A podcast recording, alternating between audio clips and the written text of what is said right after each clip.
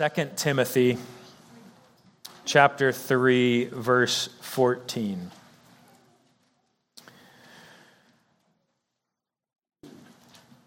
Verse 14.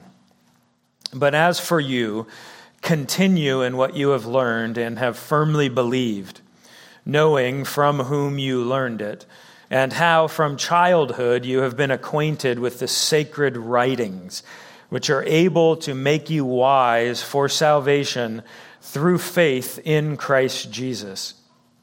All scripture is breathed out by God and profitable for teaching, for reproof, for correction, and for training in righteousness, that the man of God may be complete, equipped for every good work. Let's pray together. Our Father in heaven, we recognize that you have given to us scriptures, holy, sacred writings that have come down from you, sometimes directly being written on stone, sometimes through intermediate means, through the agency of men that you moved but we recognize that the book you have given us, the writings you have given to us, are sacred and they are inspired by you. We ask that that thought would permeate our own way of thinking as we come to your word. And we pray that you would guide our time in it this morning, that we might be blessed in our knowledge of what you have said. We pray this in Christ's name. Amen. You may be seated. We will not be back in 2 Timothy, but I thought that was an appropriate place for us to begin. We have been going through selected Psalms now for several months. And I thought that when Jeremy was out of the office and out of the pulpit, it would be a good idea to do something that he might not have the liberty to do on a week by week basis. And so, what I want to do this morning is look at several special issues that are peculiar to the Psalms. This is what we would normally cover in an introduction. When you start studying a book, it's standard for you to do introductory studies, a- answer questions like Who wrote this book? When did they write this book? Why did they write the book? Who did they send the book to? And you normally do that study before you begin looking at verse 1. Well, in the book of Psalms, it's no different. Well, it is a bit different, as we'll see, but it's no different, and those questions are important. And so, what I want to do this morning is answer a few of those questions and a, a few other special issues that are peculiar to the book of Psalms. I want to begin by looking at the history of the Psalms, which you may never have considered. I think many of you probably have, but it's entirely possible that you've never considered this before. How did the book of Psalms come to be? If I asked you to tell me the history of the writing of the book of Luke, I would hope after several years in the book of Luke, something would come to your mind, perhaps the first four verses where Luke tells Theophilus, It seemed like a good idea to me. Now that I've taken a careful account and done research, it seemed like a good idea for me to write some of this down for you. And so we have an idea of how Luke came to write this book. Or if I asked you to tell me the history of the book of Numbers, or the book of Romans, you could tell me something briefly, probably about the history behind how the book was written. Some books are written by a single author, most, in fact. Some were written by or in a single sitting. We're quite confident that several of Paul's epistles, if not all of Paul's epistles, were written in a single setting. He sat down, wrote the whole thing, and was done. It took him just a matter of minutes or hours. Some books are gathered materials sources are gathered together. The book of Genesis probably contains some of that. Moses wasn't around, as it turns out, back in Genesis 1. He wasn't there when God created the heavens and the earth. He was not there when Adam was uh, when Adam died or when Adam gave birth to his firstborn son, yet he had a record of it. It might have been an oral record so that they continued uh, by, by memory speaking the, the accounts, but somehow Moses a thousand or so years after those events, probably much more, but at least, he was able to write all of this down in a book we now call Genesis. Other books are written by divine oracles or some given straight out of the mouth of God. The Ten Commandments, God wrote by his finger on tablets of stone. Others were just entirely original from the author themselves.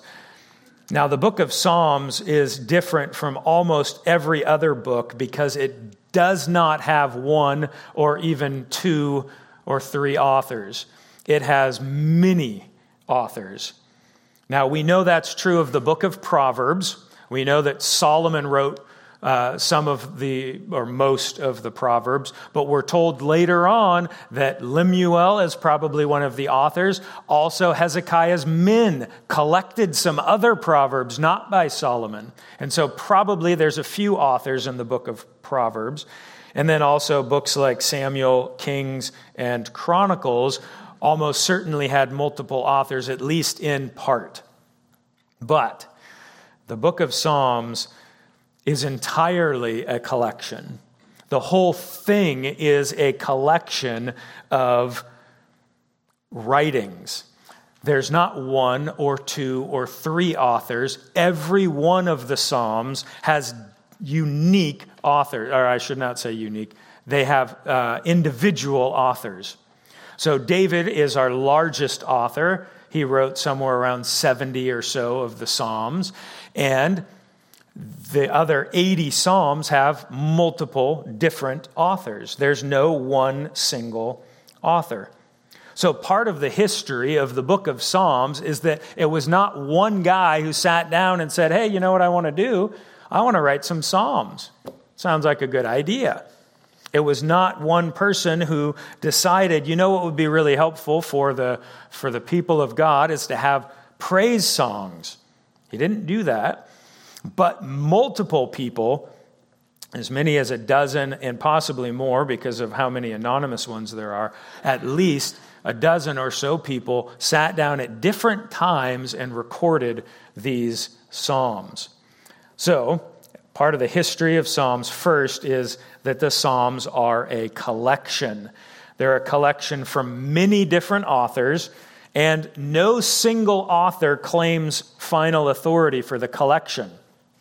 You can't say who wrote the book of Proverbs or the book of Psalms. Those are unique. You might discuss who wrote the book of Samuel's or Kings or Chronicles, but you can't say that about Psalms. We're talking about each one of them individually.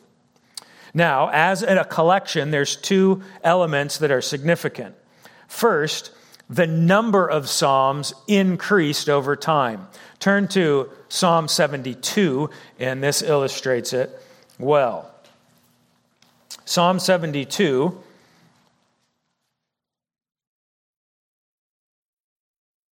When you think of a book like Philippians,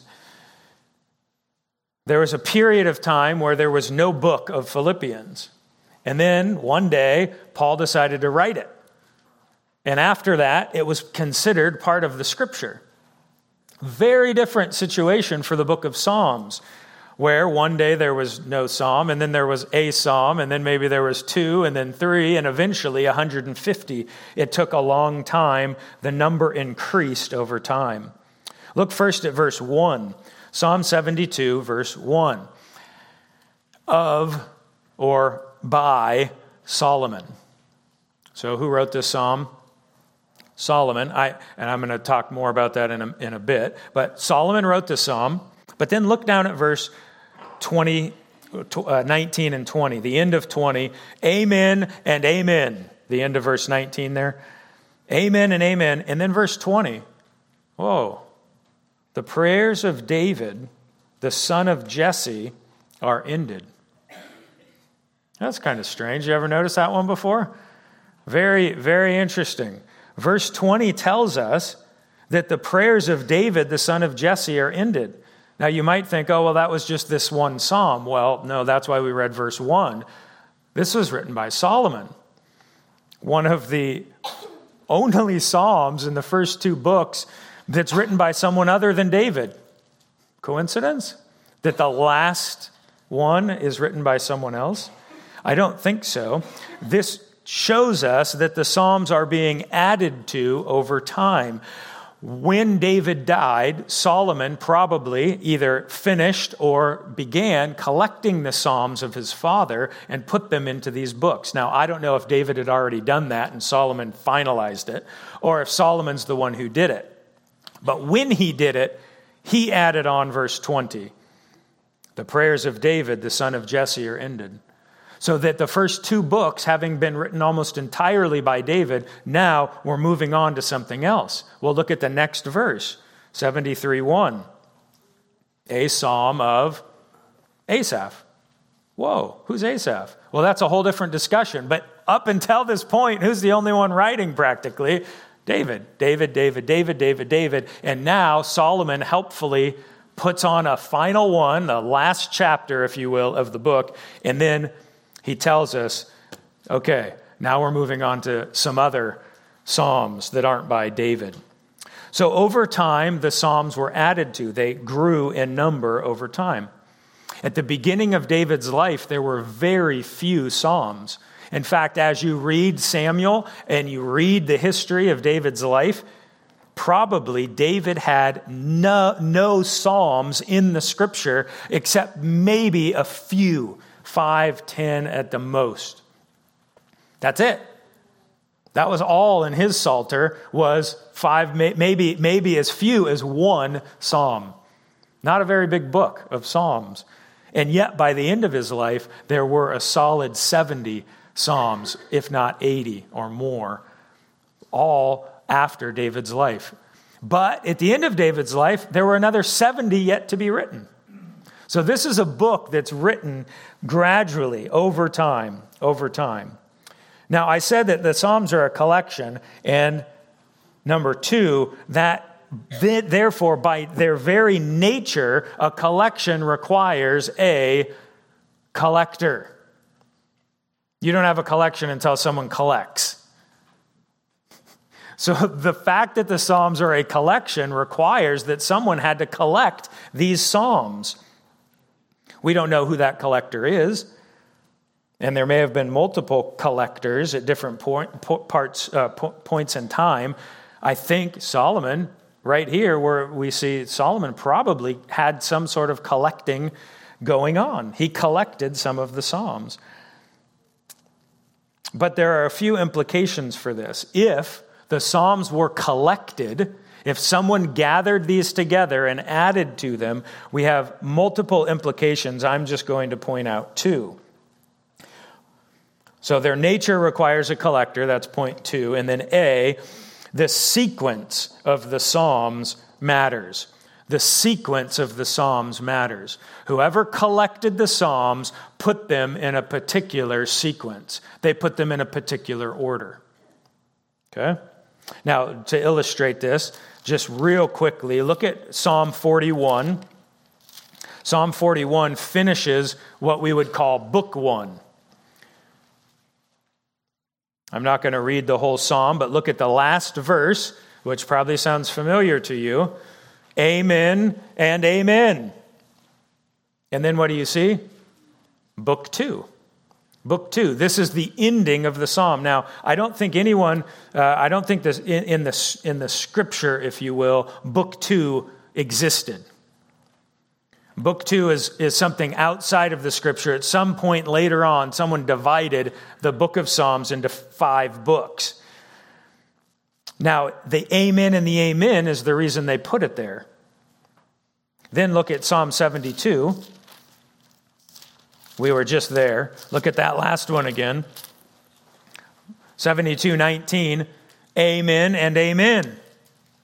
The prayers of David, the son of Jesse, are ended. And then what's the next thing that you have in your text? Book 3.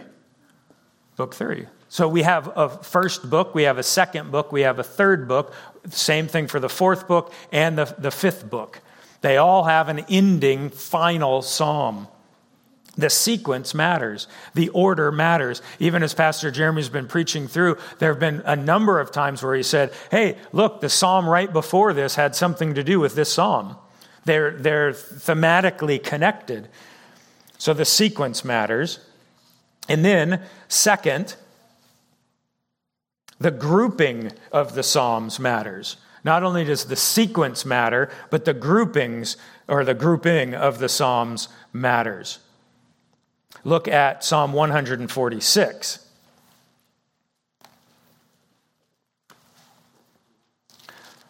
Very interesting to note the consistency in these Psalms.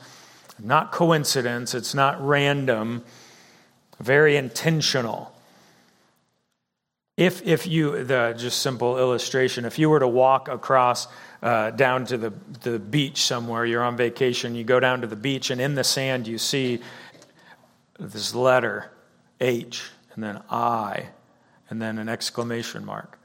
Would any of you think, whoa, the waves left a pattern for me? No, nobody would think that. We would all right away know somebody wrote that because it's not random. That doesn't happen randomly. If you just saw a bunch of dust blowing in the wind, pebbles blown along the sidewalk, you might think that's just random. Nobody did that. But when you see order and structure, what does that tell you? Design. Somebody was there behind it. Okay, so that's what we see in Psalm 146, 7, 8, 9, and 150. So 146, look how it starts. Uh, just so you know, have something to compare it to. Look at Psalm 145, 1. I will exalt you or extol you, my God and King. And then go down to verse 21, 145, 21. My mouth will speak the praise of the Lord, and let all flesh bless his holy name forever and ever. So that's the psalm right before it. Now, watch what happens in 146. Verse 1 Praise the Lord. Praise the Lord, O my soul. And then look at the last verse in 146, 146:10. The Lord will reign forever, your God, O Zion, to all generations. Praise the Lord. How did he start? Praise the Lord. How did he end? Praise the Lord. Hallelujah. And then 147. 147 1. How does it start? Praise the Lord. So just take a guess at what's going to happen at the end of the psalm. You got it. Verse 20. Praise the Lord. Praise the Lord.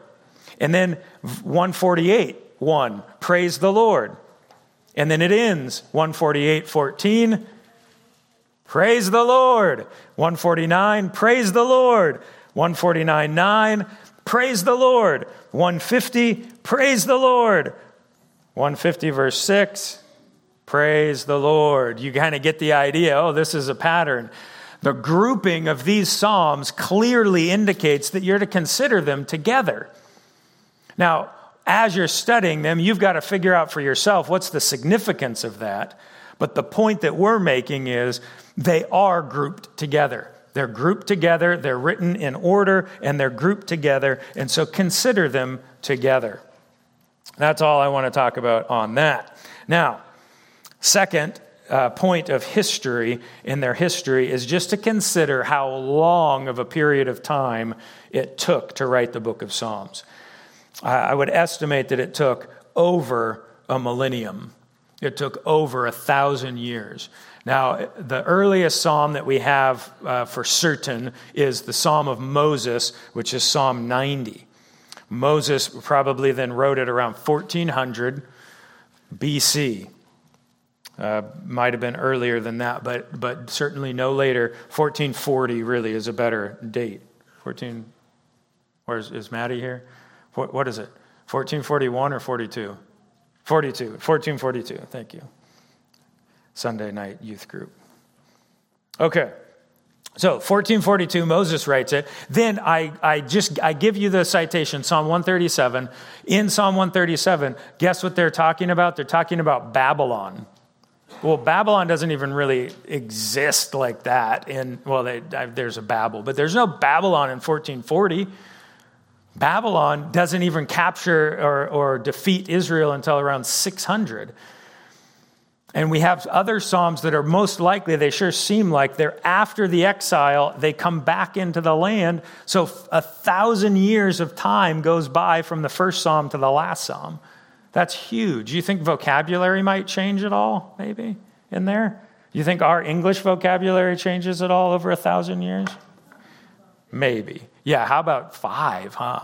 Like the vocabulary is crazy. The grammar is changing. It's driving people like me and Dave crazy. Okay, I think. Okay, now that's the just that history. Consider that, keep that in mind as we move on to the next part, okay? Authorship. Authorship. Who wrote these Psalms? Turn to Psalm 3 just as an example. You can really pick almost any Psalm, but look at Psalm 3. And in the title, verse 1, we have a psalm of David. A psalm of David. Now, what do you think that means?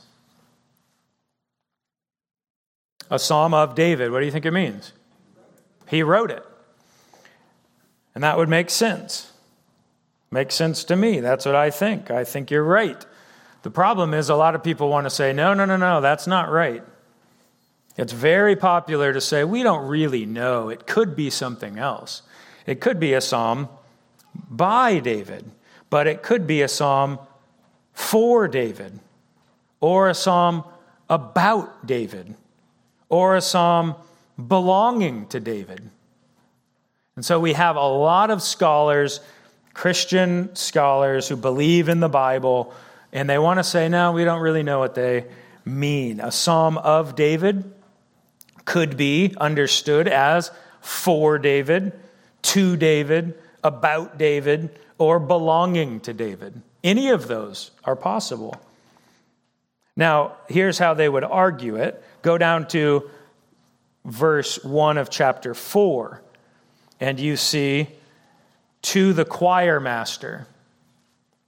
Now, in the Hebrew, the construction, a psalm of David, you could woodenly translate a psalm to David. The preposition that they use is to. So, a psalm to David. In verse 1 of chapter 4, to the choir master, that's the same construction. To the choir master. So you have to David, to the choir master. So they say, how do you take one as written by David and not written by the choir master? How do you know? It could, theoretically, mean dedicated to David, dedicated to the choir master. Those are both possible. Or another example, number two, as in belonging to the sons of Korah. I think we've, we've studied a psalm or two from the sons of Korah. The sons of Korah are a group are you telling me that a psalm of the sons of Korah means a psalm written by the sons of Korah? What do they do? Take turns? Like you write the first word, I'll write the second. And did they gather all the sons of Korah together and say, hey, which line do you want? Here, you take a stanza, I'll take a. And they divided it all out and they all took a turn doing it. So some have argued maybe that doesn't mean a psalm by the sons of Korah, but a psalm belonging to the sons of Korah. Maybe, maybe not. I don't think so. So, B, others understand of David to mean by David. This is B under authorship.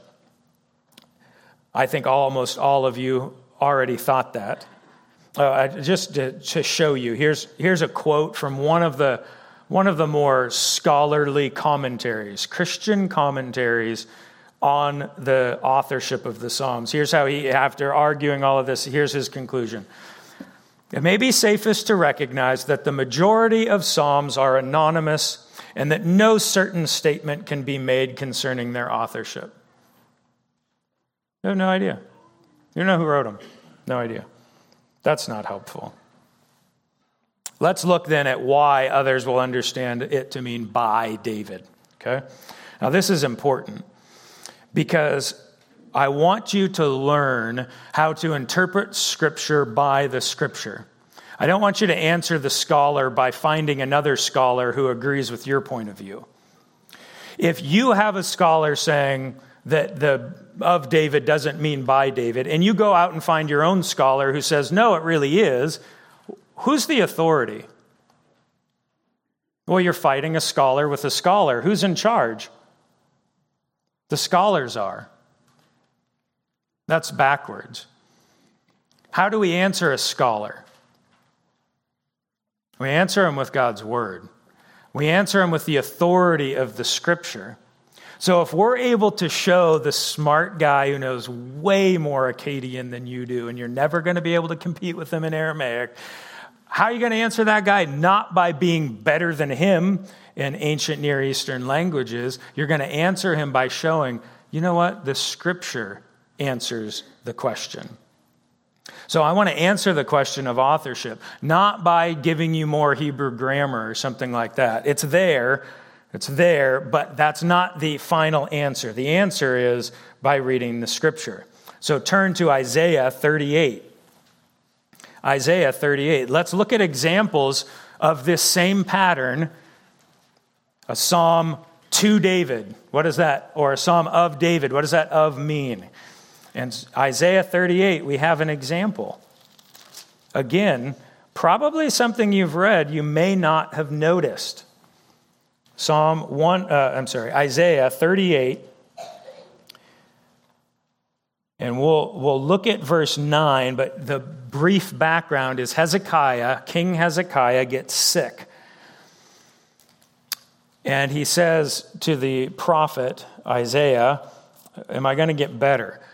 And God tells Isaiah, Go and tell him he's not going to get better. Get his house in order. He's going to die. And so Isaiah does that. Hezekiah weeps and he pleads with the Lord. And so the Lord says, Okay, I'll give you some more time. Uh, an amazing account. It's a wonderful account. But in verse 9, after that happens, this is what we read a writing to Hezekiah, the same construction a psalm to David, a writing to Hezekiah, king of Judah, after he had been sick and had recovered from his sickness. I said, In the middle of my days, I must depart. I am consigned to the gates of Sheol for the rest of my years. Now, you can read the rest on your own. Who, who's writing this psalm? I, He's talking about how the Lord delivered him from a sickness and he thought he was going to die. Who's writing? Hezekiah's writing this. How does Hezekiah indicate that he's writing this?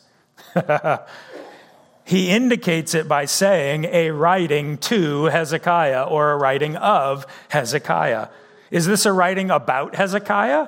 Well, sure, in some abstract sense it is. Just like any book that any author writes is about themselves to some extent.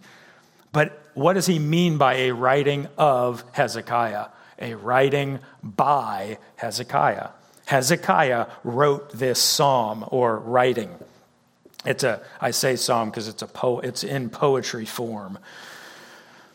Okay, now uh, let's look at another one. Second Samuel. Second Samuel. In verse or chapter 22. 2 Samuel 22. And do, do me a favor when you get there, put your finger in 2 Samuel 22, 2 Samuel 22, and then Psalm 18. So keep your, keep your finger in 2 Samuel 22 and also get Psalm 18.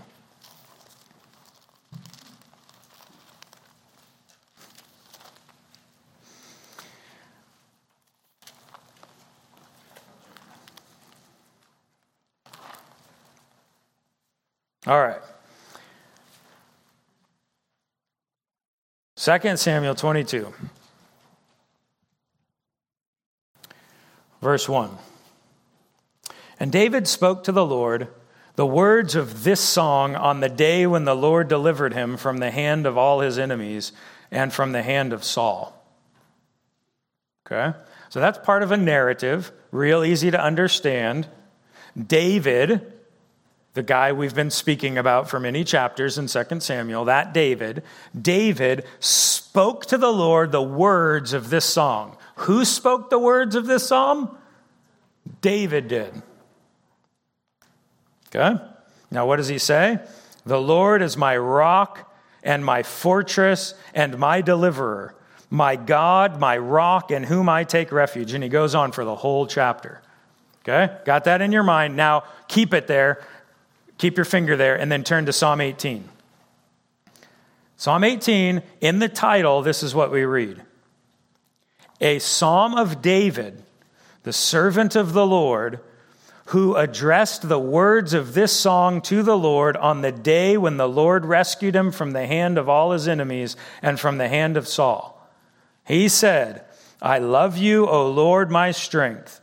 The Lord is my rock and my fortress and my deliverer, my God, my rock in whom I take refuge, my shield and the horn of my salvation, my stronghold. Does that sound familiar at all? Yeah, the, psalm, the words of Psalm uh, 2 Samuel 22 and Psalm 18 are almost identical. It's the same psalm. You read through it, it's, it's not every single word, but virtually the same psalm. In 2 Samuel 22, what are we told in the narrative? Who sang these words? Who spoke these words? David. And then in the psalm, what do we find in the title? We don't, we don't have the narrative because it's not a narrative, it's a poem. But what do we have? A psalm to David, a psalm of David. What do you think of means? It means by. It means David wrote this or spoke this if you want, but it's David's psalm. He's the author of the psalm. All right, there's many other examples. Just one, if you look at Romans 4, don't turn there. David, I'm sorry, Paul argues that Abraham and David are examples of salvation by faith. And he says that they did not get saved by works. And he explains Abraham, and then he says, just as David says, and then he quotes Psalm 32. And guess what you find in Psalm 32 in the title? A psalm by David. What is Paul working from? What assumption is he working from? David wrote that psalm. So, do we know who the authors are? Well, some of them are anonymous, but where they indicate a psalm, a prayer, a hymn by David, of David, it means David wrote it. It means Hezekiah wrote it. It means Asaph wrote it. It means whoever wrote it. All right, now let's move on from there. Number three. That's the authorship. Now, how about the titles? The titles. The titles of the Psalms are inspired. That is your first point. Go back to Psalm 3. The Psalms titles are inspired. Our English translations are not very helpful in this regard. And it's not the translation, it's the formatting of the translation. So we're at Psalm 3. If you don't have the ESV, you're going to get something similar to this. Don't get confused, you'll get the idea. In the ESV, I see first thing, save me, oh my God. You all see that? Or most, most of you see that? Or something like that if you don't have the ESV. Save me, oh my God. Guess what? That's not part of the Bible. That's not part of the scriptures. Okay, now I think most of you know that. Maybe some of you didn't know that. That's not inspired. That's not part of the book of Psalms. That's added in by the translators or the editor of the ESV. And then uh, on the side, you have a huge, huge number three. Do you all have that? Big, big old number three. So when you just glance at this, what does it look like is the most important thing? Looks kind of like the number three is really important. And then the next most important thing is probably save me, oh my God, whatever that is. That's really important. And then probably the least important thing is a psalm of David when he fled from Absalom, his son. Why do I say probably the least important? Because its font size is the smallest. They shrink it. And not only that, what verse is that in? You just tell me. What verse could I find a psalm of David when he fled from Absalom in? What is that? Right? The next, the next, uh, the next uh, word or letter or number after Absalom, his son, is verse 1. What do I do with that? I'm in verse 1, so what do I say about a Psalm of David? It's like it doesn't exist. It's in the Netherlands. That's not what I meant. It's, it's, it's nowhere, it's in limbo, it's just hanging out there.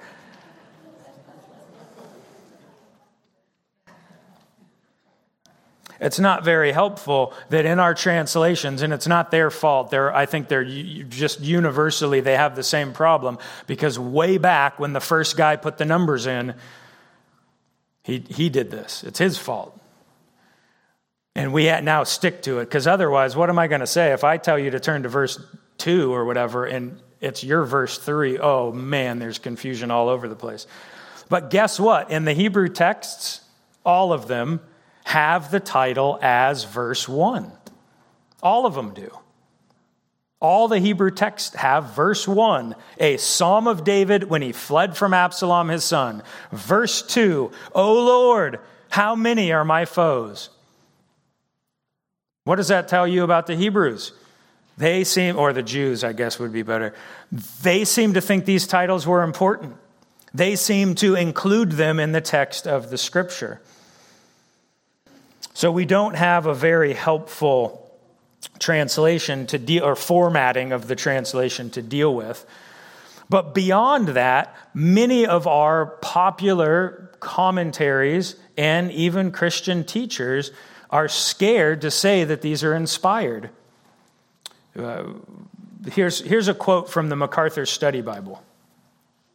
When the titles are surveyed individually and studied as a general phenomenon, there are significant indications that they were appended to their respective psalms shortly after composition and that they contain reliable information.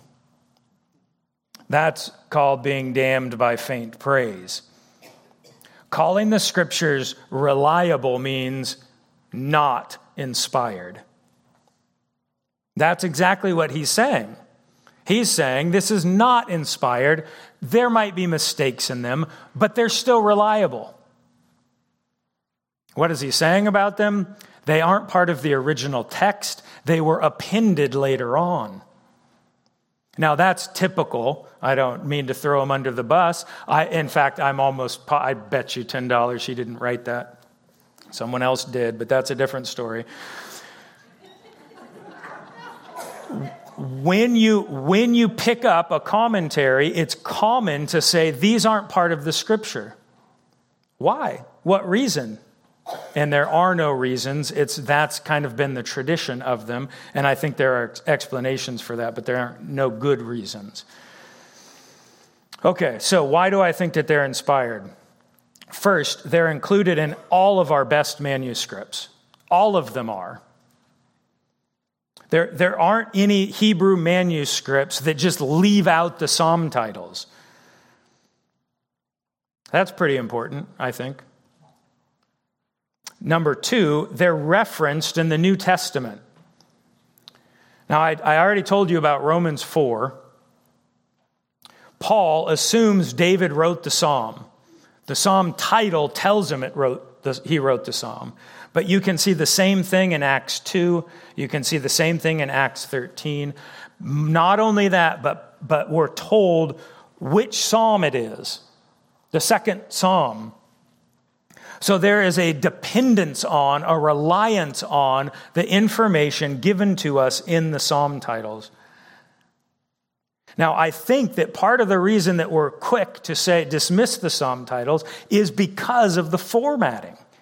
You look at verse 3, it's like, eh, who cares? It's not in verse, or chapter, uh, Psalm 3. It's not in verse 1. It's not in verse 12. It's just in there somewhere, in limbo. It's nowhere. But I want to do a little experiment with you. Turn over to Numbers chapter 24. And I want you to tell me if this title is inspired.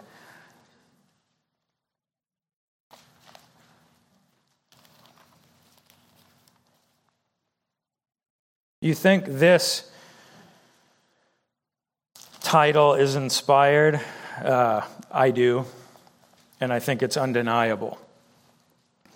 Numbers, 20, uh, I want 24, verse 3.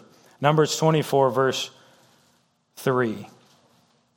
We can start the narrative in verse 2.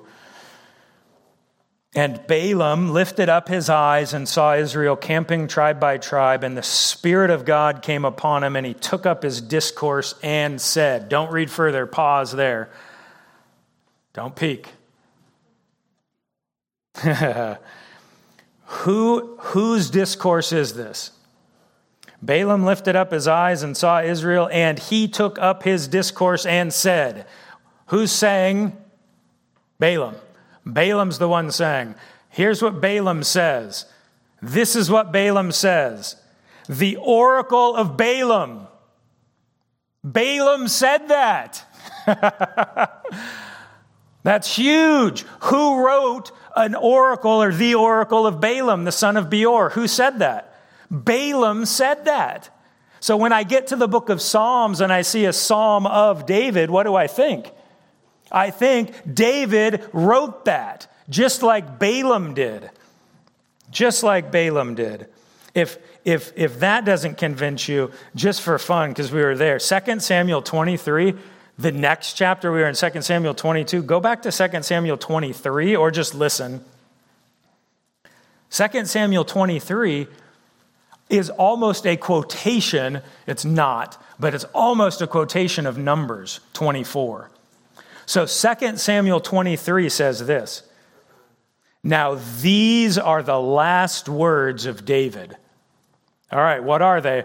What did David say? What are his last words? The oracle of David, the son of Jesse. Oh, what's he? I mean, that is like he copied Balaam. What did David say? He said, The oracle of David. When you pick up a book and it says, by so and so, do you assume that they didn't write by so and so? Maybe.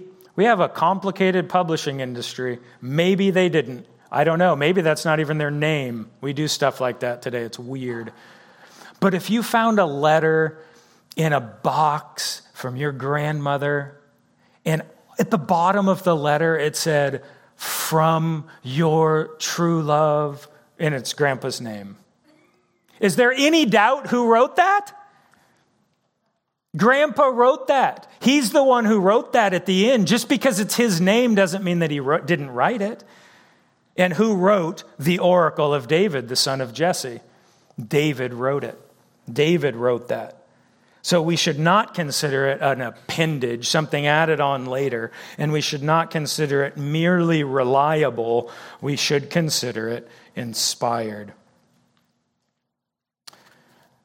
They're referenced in the, in the New Testament. They're not unique in the Psalms. They're actually all over the Bible. Almost every minor prophet, I think it's 10 out of the 12, some, around there, every one of them has its own title the, the, the vision of Isaiah, the son of Amoz. They all, they almost all give a title.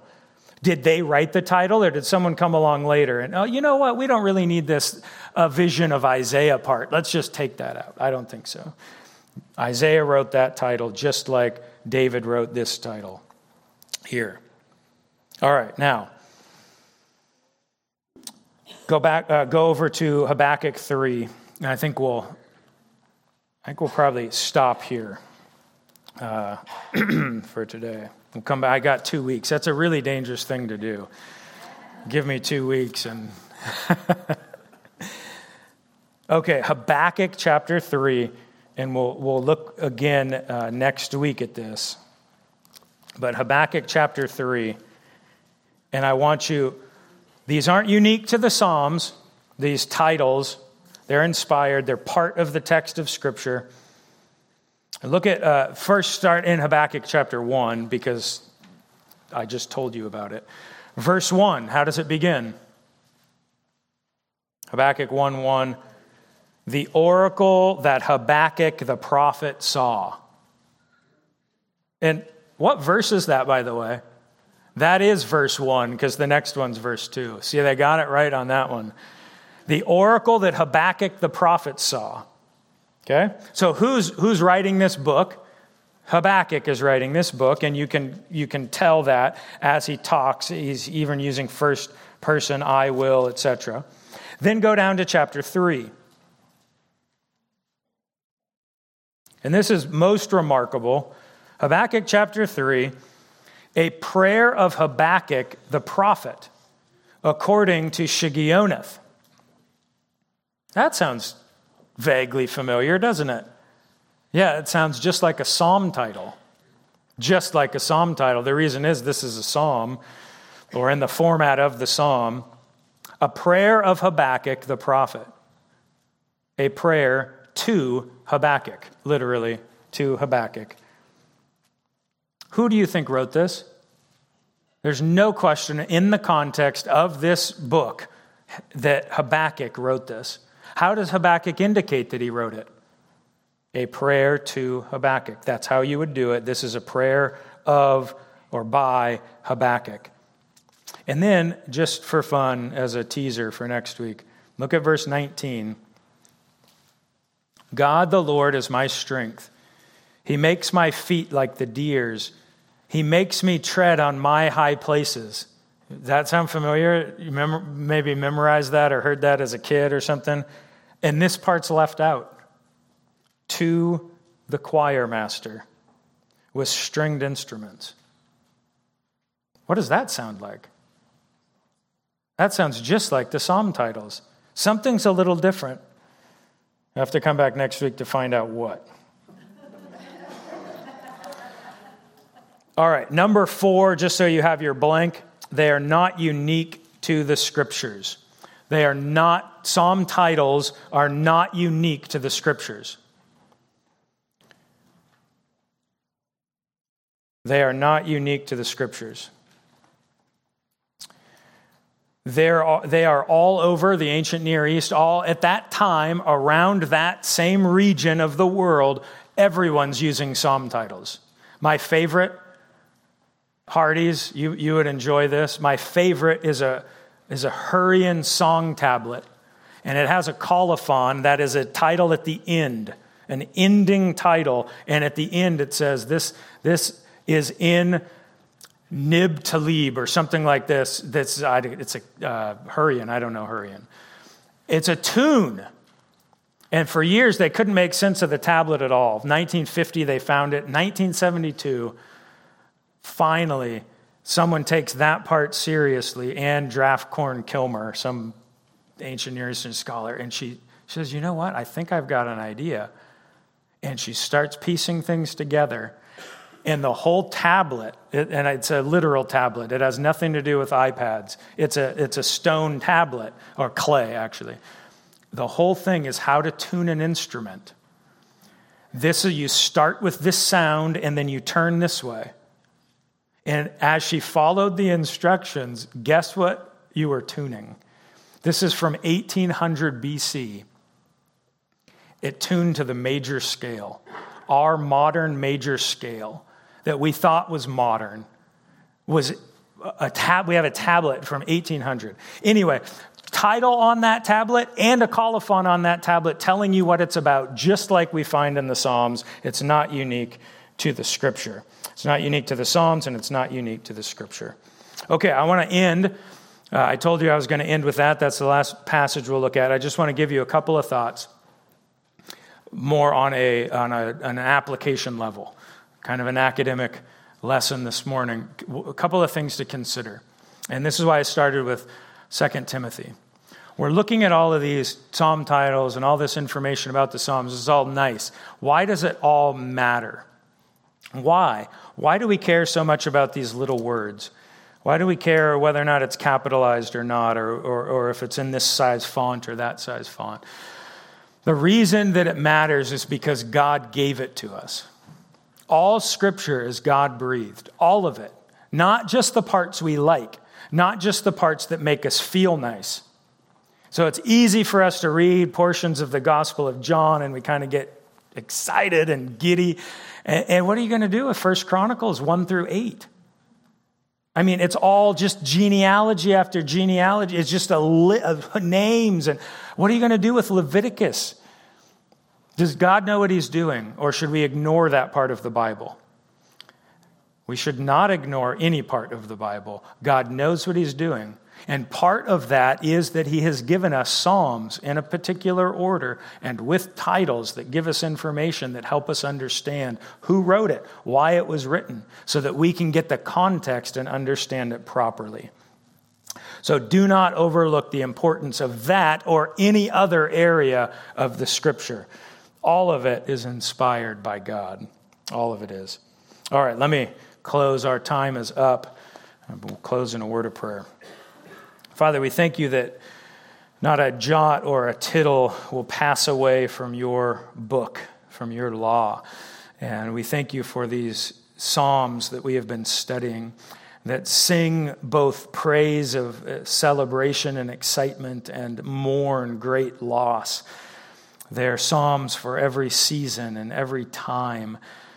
None of them is trite or ignorant of reality. None is written as if the, the Christian life or the life of a believer is one of ease and pure comfort, but they are written in real time and real space.